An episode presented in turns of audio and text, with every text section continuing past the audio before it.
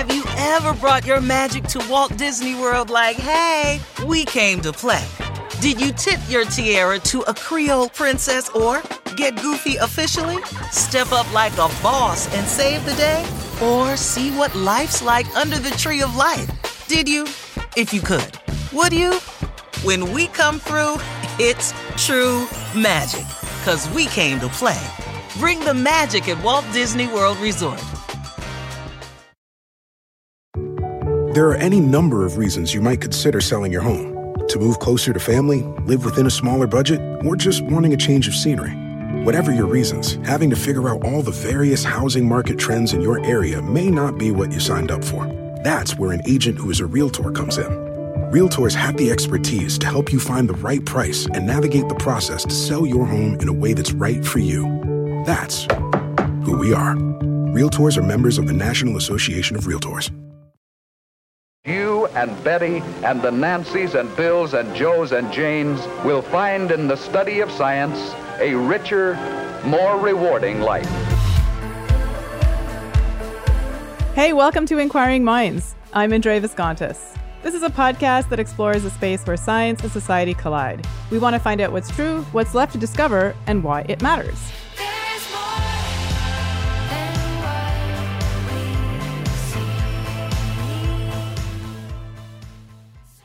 This is an episode that we like to call Up to Date. And joining me is our correspondent, Adam Bristol. Welcome back, Adam. Hey, Indre, I'm ready to talk some science.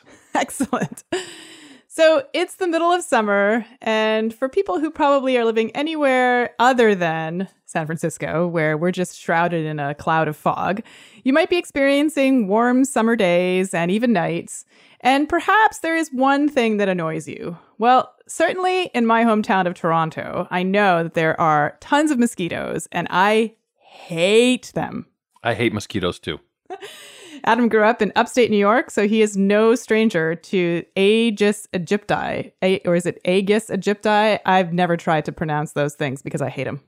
Yeah, our kids uh, basically never get mosquito bites, which I find to be so strange as childhood. Yeah, And we not just yet. kind of live with them and dealt with them, and they were just a fact of life. And growing up here, our kids are uh, amazingly, li- basically like mosquito free for the entire summer. Although, you know, our six year old already hates mosquitoes. Like he's experienced them once in his life and he's like petrified whenever there's a anything that looks like a mosquito in his room. It's like we have to call out the, the National Guard. Yeah, but I, I that might be somewhat reflected off of us, right? Because we are conveying to him through social learning, you know, our our our dislike of mosquitoes. So it's not totally irrational, this fear of mosquitoes, though, because they are apparently the deadliest animal to humans because they are such great vectors for viruses. That's true.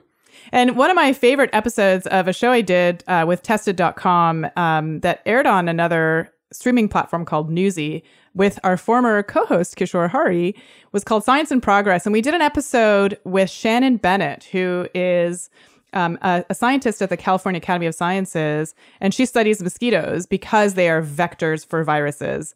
Um, and this is just a plug because I believe Tested is going to be putting those shows uh, up for free on their YouTube channel sometime in the near future. So I'll, I'll let you know when that happens, and you can watch. This was like one of my favorite episodes to shoot because Shannon is so knowledgeable and so in- interesting and really funny. And did you talk about some of the efforts using biotechnology to try to potentially eradicate, if not sterilize, Aegis aegypti? We mosquitoes? did. So not to put Shannon out of a job uh, if we eradicate this, you know, virus vector, but I was asking, you know, how do we get rid of these things? And this is uh, one place where actually a lot of people are, are in agreement in terms of using a gene drive, using a, a, a mechanism by which you can change the genetics of or the, or the, the gene frequency in a population to try to make the whole population sterile and, and prevent it from growing. Well, just recently, there was a paper that was published, uh, I think it's just this week, in PNAS. Um, the first author is Azadeh Aryan. And this was uh, from research done largely, I, I believe, in Virginia. So the authors uh, come from Virginia Tech or the University of Virginia.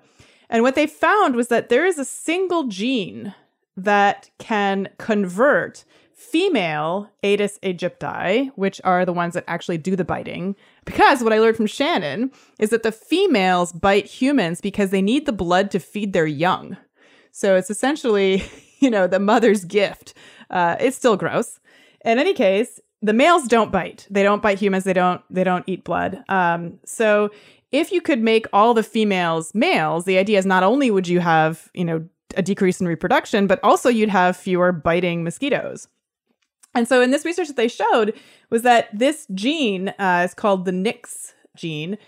It essentially knocked out there, there was a I should say there was a female to male conversion rate of 100% and that that remains stable over many generations. This seems like a really effective tool. Hmm. And so they're doing this, I guess, in the gametes. Somehow there's some transgene which is you can't take an adult living female and convert it into a male. You have to do this developmentally. Well, so yeah, so they used CRISPR Cas9 in embryos to develop these males. But then the way that they model about how this might cull the population is that they would release these homozygous males that have such a dominant sex conversion unit and that in fact that's actually more effective than the sterile insect technique or the female killing approaches um, that are currently you know in, in vogue in terms of suppressing the pest populations. So i think that that's that's what's interesting about this work is that it shows that this is robust over generations so once you release a number of these males they will dominate the population. That's the idea in in terms of the next set of progeny with this gene Hmm, that's interesting. I mean, there's no question that simply understanding in greater detail the molecular genetic basis of sex in these mosquitoes is critical, given the bi- the the sexual dimorphism in terms of you know the the, the almost their their propensity of being a vector. Um, but I think it would be absolutely fantastic if we could somehow eradicate them or at least greatly reduce their numbers because they are such an important vector for uh, human diseases. And I think it is really surprising that there's really one gene that can do this because we know that in humans, biological sex is not determined by a single gene. It's, you know, a whole bunch of factors. And in fact, that's why, you know, it's very difficult to use a biological marker to determine uh, a human individual's sex. All right. So, what was on your desk this week? Okay. Well, for now, something completely different. I'm going to turn us to robotics.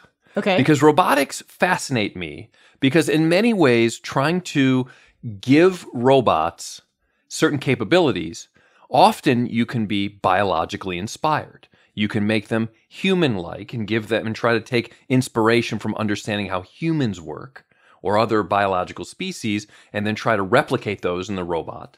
Or you can sort of go completely out of out of left field or say, look, we don't need to be constrained by what Mother Nature and evolution have solved, how they've solved those problems, but rather let's just figure out what are the needs we we we we have in front of us and how can we address those. Mm-hmm. And so these are two research findings that have come out of two universities this week. The data will be presented not in a peer reviewed journal, but in scientific conferences in their respective fields. And the first one came out of Carnegie Mellon University, specifically from their Robotics Institute.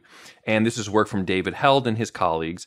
And the issue here is, is how do you grasp objects, which you think would, in all areas of automation, be very important? Simply mm-hmm. reach out grab something and retrieve it and bring it somewhere else. This is something that any baby really can do in most cases. But of course, coding that into a robot with, with, with robot vision is very challenging. And what they're specifically interested in is some of the unique challenges of transparent objects. Oh, you mean like like pla- clear, clear, plastic or clear oh, plastic, right, like sure. a you know, imagine a little roll of Scotch tape that sits on your desk. Uh-huh. Right. So that is a, presents some unique challenges in something that's opaque and solid color that the robots are much better at today. Sure. Similarly, some of these problems arise when you have something shiny and reflective. Mm-hmm. Imagine something like a um, a chrome bumper on a car. If you think of the automation involved, or a disco ball, a disco ball, exactly, or um, you know, a shiny ribbon, or any of these things. Now, one common way that robots do this type of object recognition and grasping is through infrared depth mm. cameras. Mm. So they're basically using the infrared emanations from or reflections off of objects and using that to estimate depth and then using that to grab. That doesn't work for transparent or reflective objects because they get in some transparent objects basically goes right through them, mm. or in reflective objects it gets dispersed in a way that is is impoverished from an, a, a robotic vision perspective. What they found is they could take even that that that impoverished uh, infrared data, but combined it with just standard color camera. And then if you and through some machine learning, you can basically teach the robots to be much better at grasping those shiny or transparent objects. The reason why I like this is because if you think about our vision, we use many depth cues mm-hmm. to be able to identify where objects are in space and then and that, that can guide our reaching and grabbing. We don't use infrared images to do that. Mm-hmm. We use probably you could use some shading thing there are many different types of depth cues. Some of them are monocular some can be binocular. And to, to sort of to take a non-human inspired and then combine it with a human inspired one i thought was very interesting. I don't see in this in this research disclosure whether they've done other forms of depth cameras instead of the infrared. So a simple mm-hmm. depth camera might be something like you have probably on the on the back of your smartphone, which is mm-hmm. having two lenses to give you a quote unquote binocular mm-hmm. disparity mm-hmm. or a difference in perspective between the two images. You can calculate depth based on that. Mm-hmm. And so I'm really curious about that. But this is coming out of Carnegie Mellon. So again, you, it seems trivial and simple, but the idea of giving robots the capability beyond just solid opaque objects, now we can sort of broaden that opportunity set include objects that are transparent or shiny. Yeah, that, that would help us get like our Boston Dynamics dog to get us a glass of water or find our keys. Yeah, not even Spot Mini. It'd probably be the Atlas one. The Atlas is oh, right. one is the one that does all the somersaults and the picking up boxes and things yeah. like that. Have you ever brought your magic to Walt Disney World like, hey, we came to play? Did you tip your tiara to a Creole princess or get goofy officially? When we come through, it's true magic, because we came to play at Walt Disney World Resort. Becoming your strongest financial self? Good plan. Northwestern Mutual's guide to good financial planning can help you balance spending and saving, set goals, and start creating the life you want to be living. Get it today at northwesternmutual.com slash good plan. The Northwestern Mutual Life Insurance Company, Milwaukee, Wisconsin.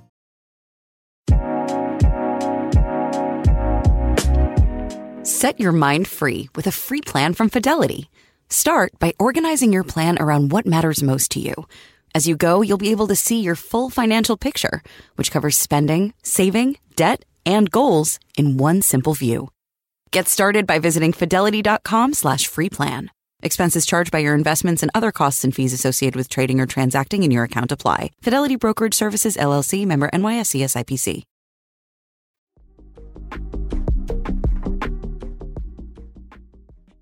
Well, I have two more things to talk about, uh, which are both pretty short, but uh, and then I'll I'll turn it back to you.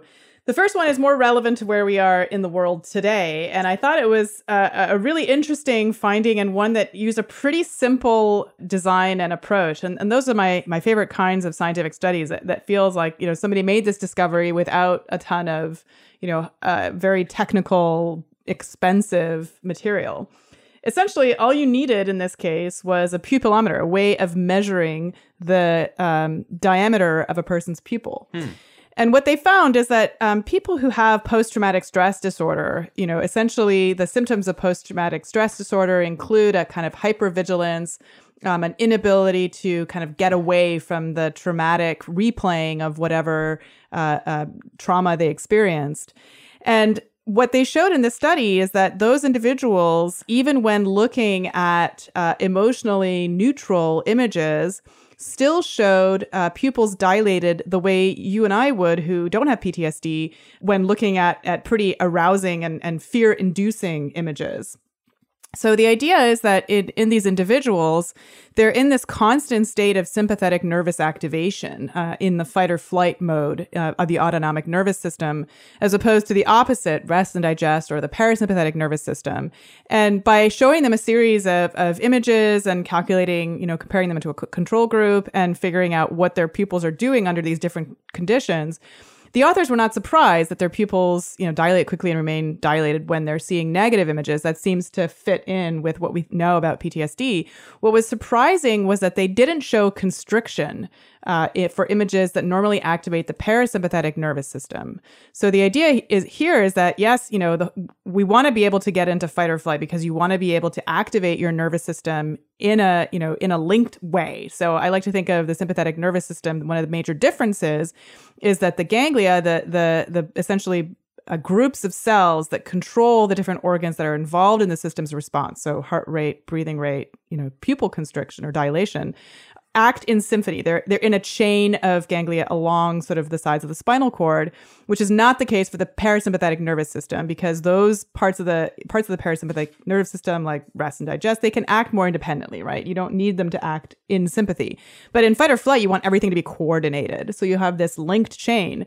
But the the way you get out of fight or flight is by activating the parasympathetic rebound. And so it's really important to be able to activate that system to help you calm down out of fight or flight, or else your parasympath- your sympathetic nervous system can sort of be in overdrive. And that seems to be what's happening for these individuals. Yeah, I mean, it's a fascinating study. It's widely believed or, or it's thought that your parasympathetic and sympathetic nervous systems, there's a yin yang there, right? That, mm-hmm. that there's it's really not one or the other, but it's really a balance between the two the two systems. And clearly, it seems that in PTSD, I think that's been known for a while, there seems to be an imbalance in favor of the sympathetic activation of fight or flight. Mm-hmm. I would be curious to see whether other metrics of sympathetic activation are correlated with the pupil dilation. The pupil dilation makes perfect sense, right? Mm-hmm. Because that is a very clear sympathetic driven uh, involuntary response. But there are others, as you described, things mm-hmm. like um, you know heart rate is a, is an easy one. There are mm-hmm. even some uh, probably something like a galvanic skin response might actually be correlated. I'd be curious to see if those all work in concert together. Yeah, I mean, you know, I, I think that obviously uh, for a lot of people who have PTSD, one of the more effective treatments is a beta blocker, which blocks sympathetic, which essentially, you know, blocks sympathetic nervous system activity. And of course, it's not a panacea, right? It's not a cure, and um, and you know, there's some interesting controversial and ethical things that we need to consider. Like, for example, there's some talk of the military using propranolol prophylactically uh, on soldiers as they go out into uh, into combat where they might experience trauma. And the idea is if you give them propranolol, then they won't have the sympathetic nervous system reaction in the moment, and that can like essentially um, attenuate their the chances of them developing PTSD. But that's very controversial because do you really want soldiers who can't feel? Uh, going but I don't know if it's not necessarily can't feel because you think of Larry Cahill and James McGaw's work on emotional memory, mm-hmm. simply what that might do is to tamp down amygdala activation, which might not privilege that memory event from causing something like a PTSD. Yeah, I just you know I just get nervous about this idea of of you know I think that we do rely on our physiological response to a situation to help us make decisions about whether or not we're you know doing the right thing. And i think mm-hmm. that if you lose that i mean i'm not saying we're entirely uh, beholden to our physiology but you know i think that there's enough evidence that you know you don't want to get rid of the discomfort if if it's really a situation that requires a moral compass. I think that's um, exactly right. It's just a question of in the moment or the residual memory of that event. So mm-hmm. I agree mm-hmm. with you. I think in the moment we need to. It's just this is uh, uh, who's the guy from Iowa? Uh, Antonio Damasio's mm-hmm. work. You know mm-hmm. that emotional reactions and emotional responses are critical to mm-hmm. effective decision making. I think with PTSD, the issue is that there can be a lingering after effect of right. that. And if you could find, if you could, if you could walk that line of saying yes, in the moment you'll make the right, rational, emotionally informed decisions, perfect, but will you not have the the inappropriate emotional response long after? And I, I could see where a you know based on the work in animals, how that could be done mm-hmm. potentially mm-hmm. by manipulating some of these sympathetic activation. The interesting thing about the study you described is that it shows that the sympathetic response is intact, right? Not mm-hmm. surprisingly, right? Mm-hmm. Because you see the pupil dilation. It almost suggests that it's a perhaps there's a deficiency in the parasympathetic exactly. counteraction of that. That's right, and, and I think that, that's su- interesting. Yeah, yeah that might right? actually suggest a whole new therapeutic. Yeah, maybe strategy. you could drive the parasympathetic nervous right, system rather than trying to, trying tamp, to tamp down, down, on exactly. the sympathetic activation. Exactly. Well, I want to give uh, credit to the authors. First author is Amy McKinnon. Uh, senior author is Robert Snowden, um, and it was published in Biological Psychology in June. Okay, I have one more before I turn it back to you. Okay. Um, and uh, this reminded me of one of my favorite Inquiring Minds episodes, episode 234, in which I interviewed an author named Ben Goldfarb, um, who had written a book called Eager. Remember what yes, that book I remember was about? about beavers. about Yeah. beavers. Yeah. so that was one of my favorite episodes. It's so interesting. Well, anyway, beavers are coming back here on Inquiring Minds, and not just because I'm Canadian. Uh, these particular beavers are problematic in Alaska. Uh, so maybe you could argue that uh, you know the, these Canadian icons are now um, usurping parts of Alaska.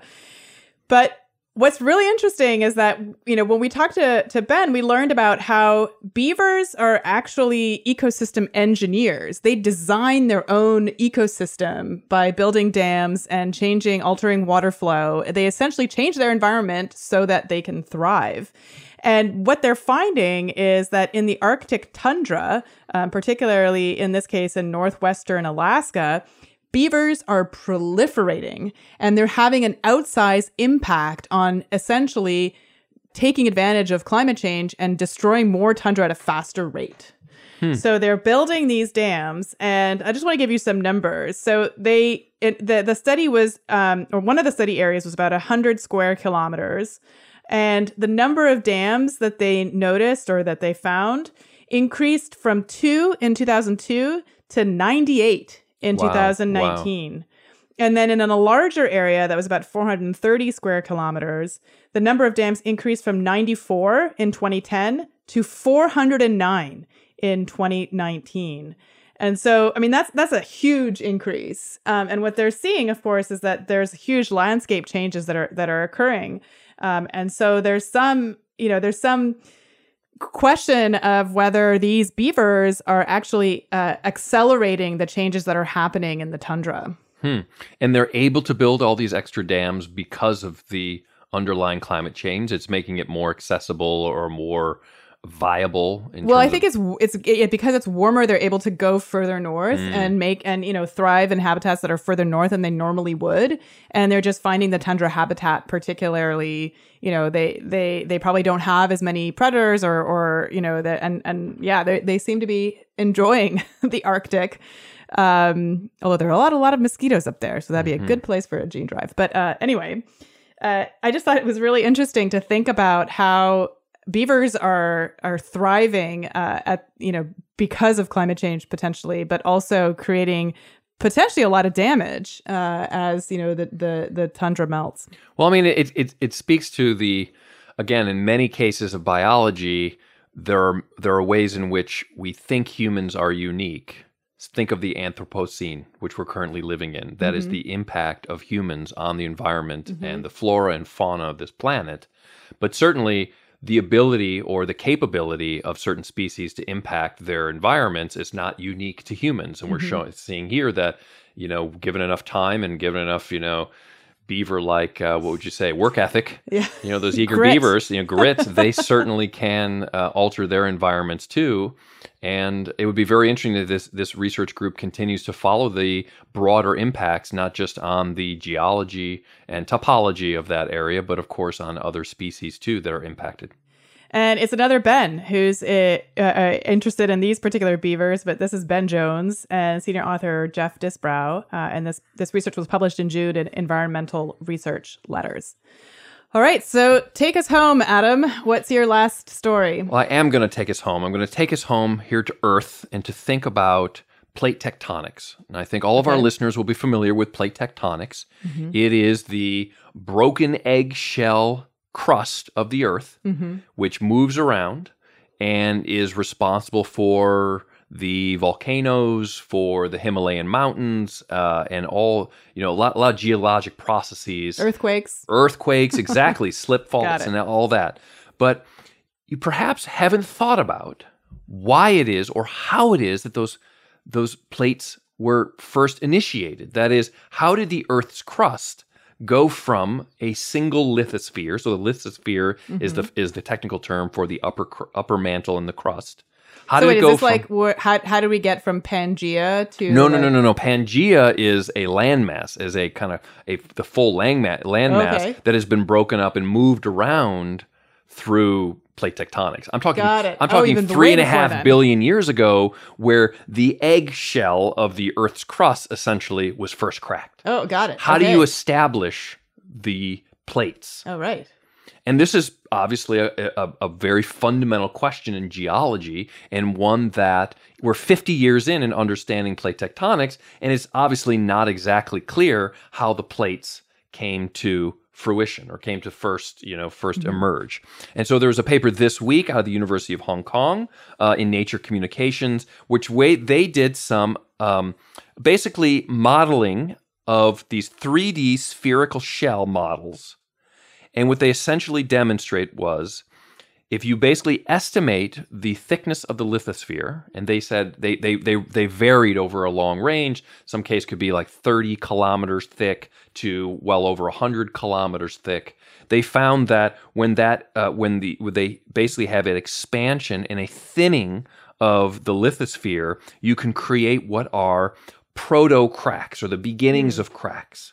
And with the underlying convection currents of the mantle, that is probably enough that you need to start to make some regional weaknesses that then crack, and you can get a pattern of hmm. breaks around the Earth's surface that look a lot like and meet the criteria that look a lot like the Earth plates today. Wow. And so this is trying to is trying to theorize what was the initiating event that would lead to the cracked plates that we have of plate tectonics today.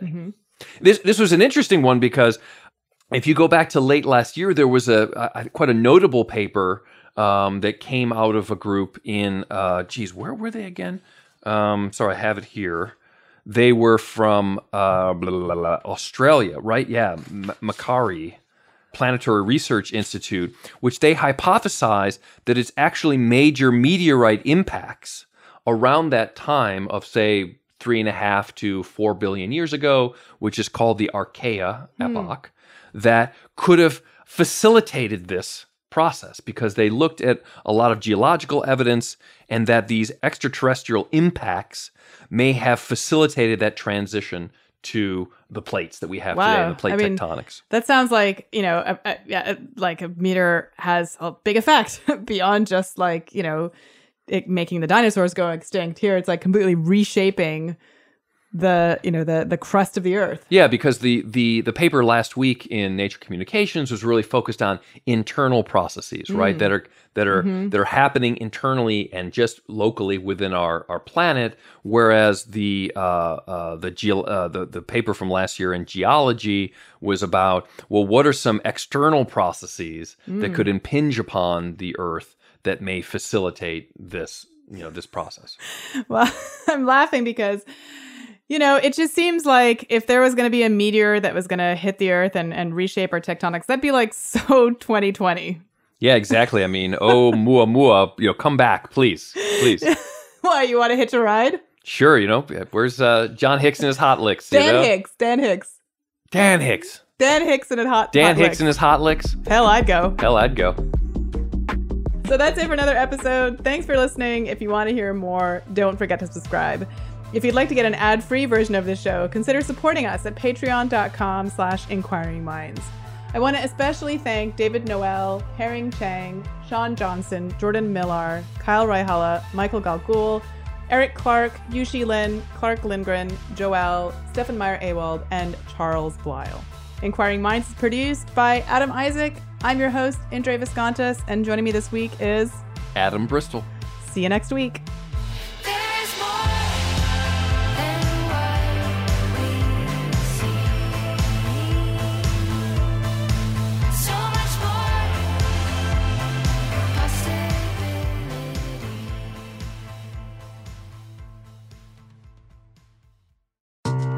Is it just me, or is it getting really hard to figure out the best way to save for retirement?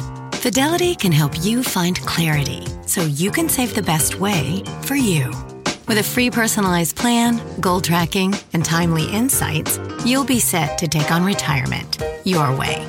Get started at fidelity.com slash future. Expenses charged by your investments and other costs and fees associated with trading or transacting in your account apply. Fidelity Brokerage Services member NYSE SIPC.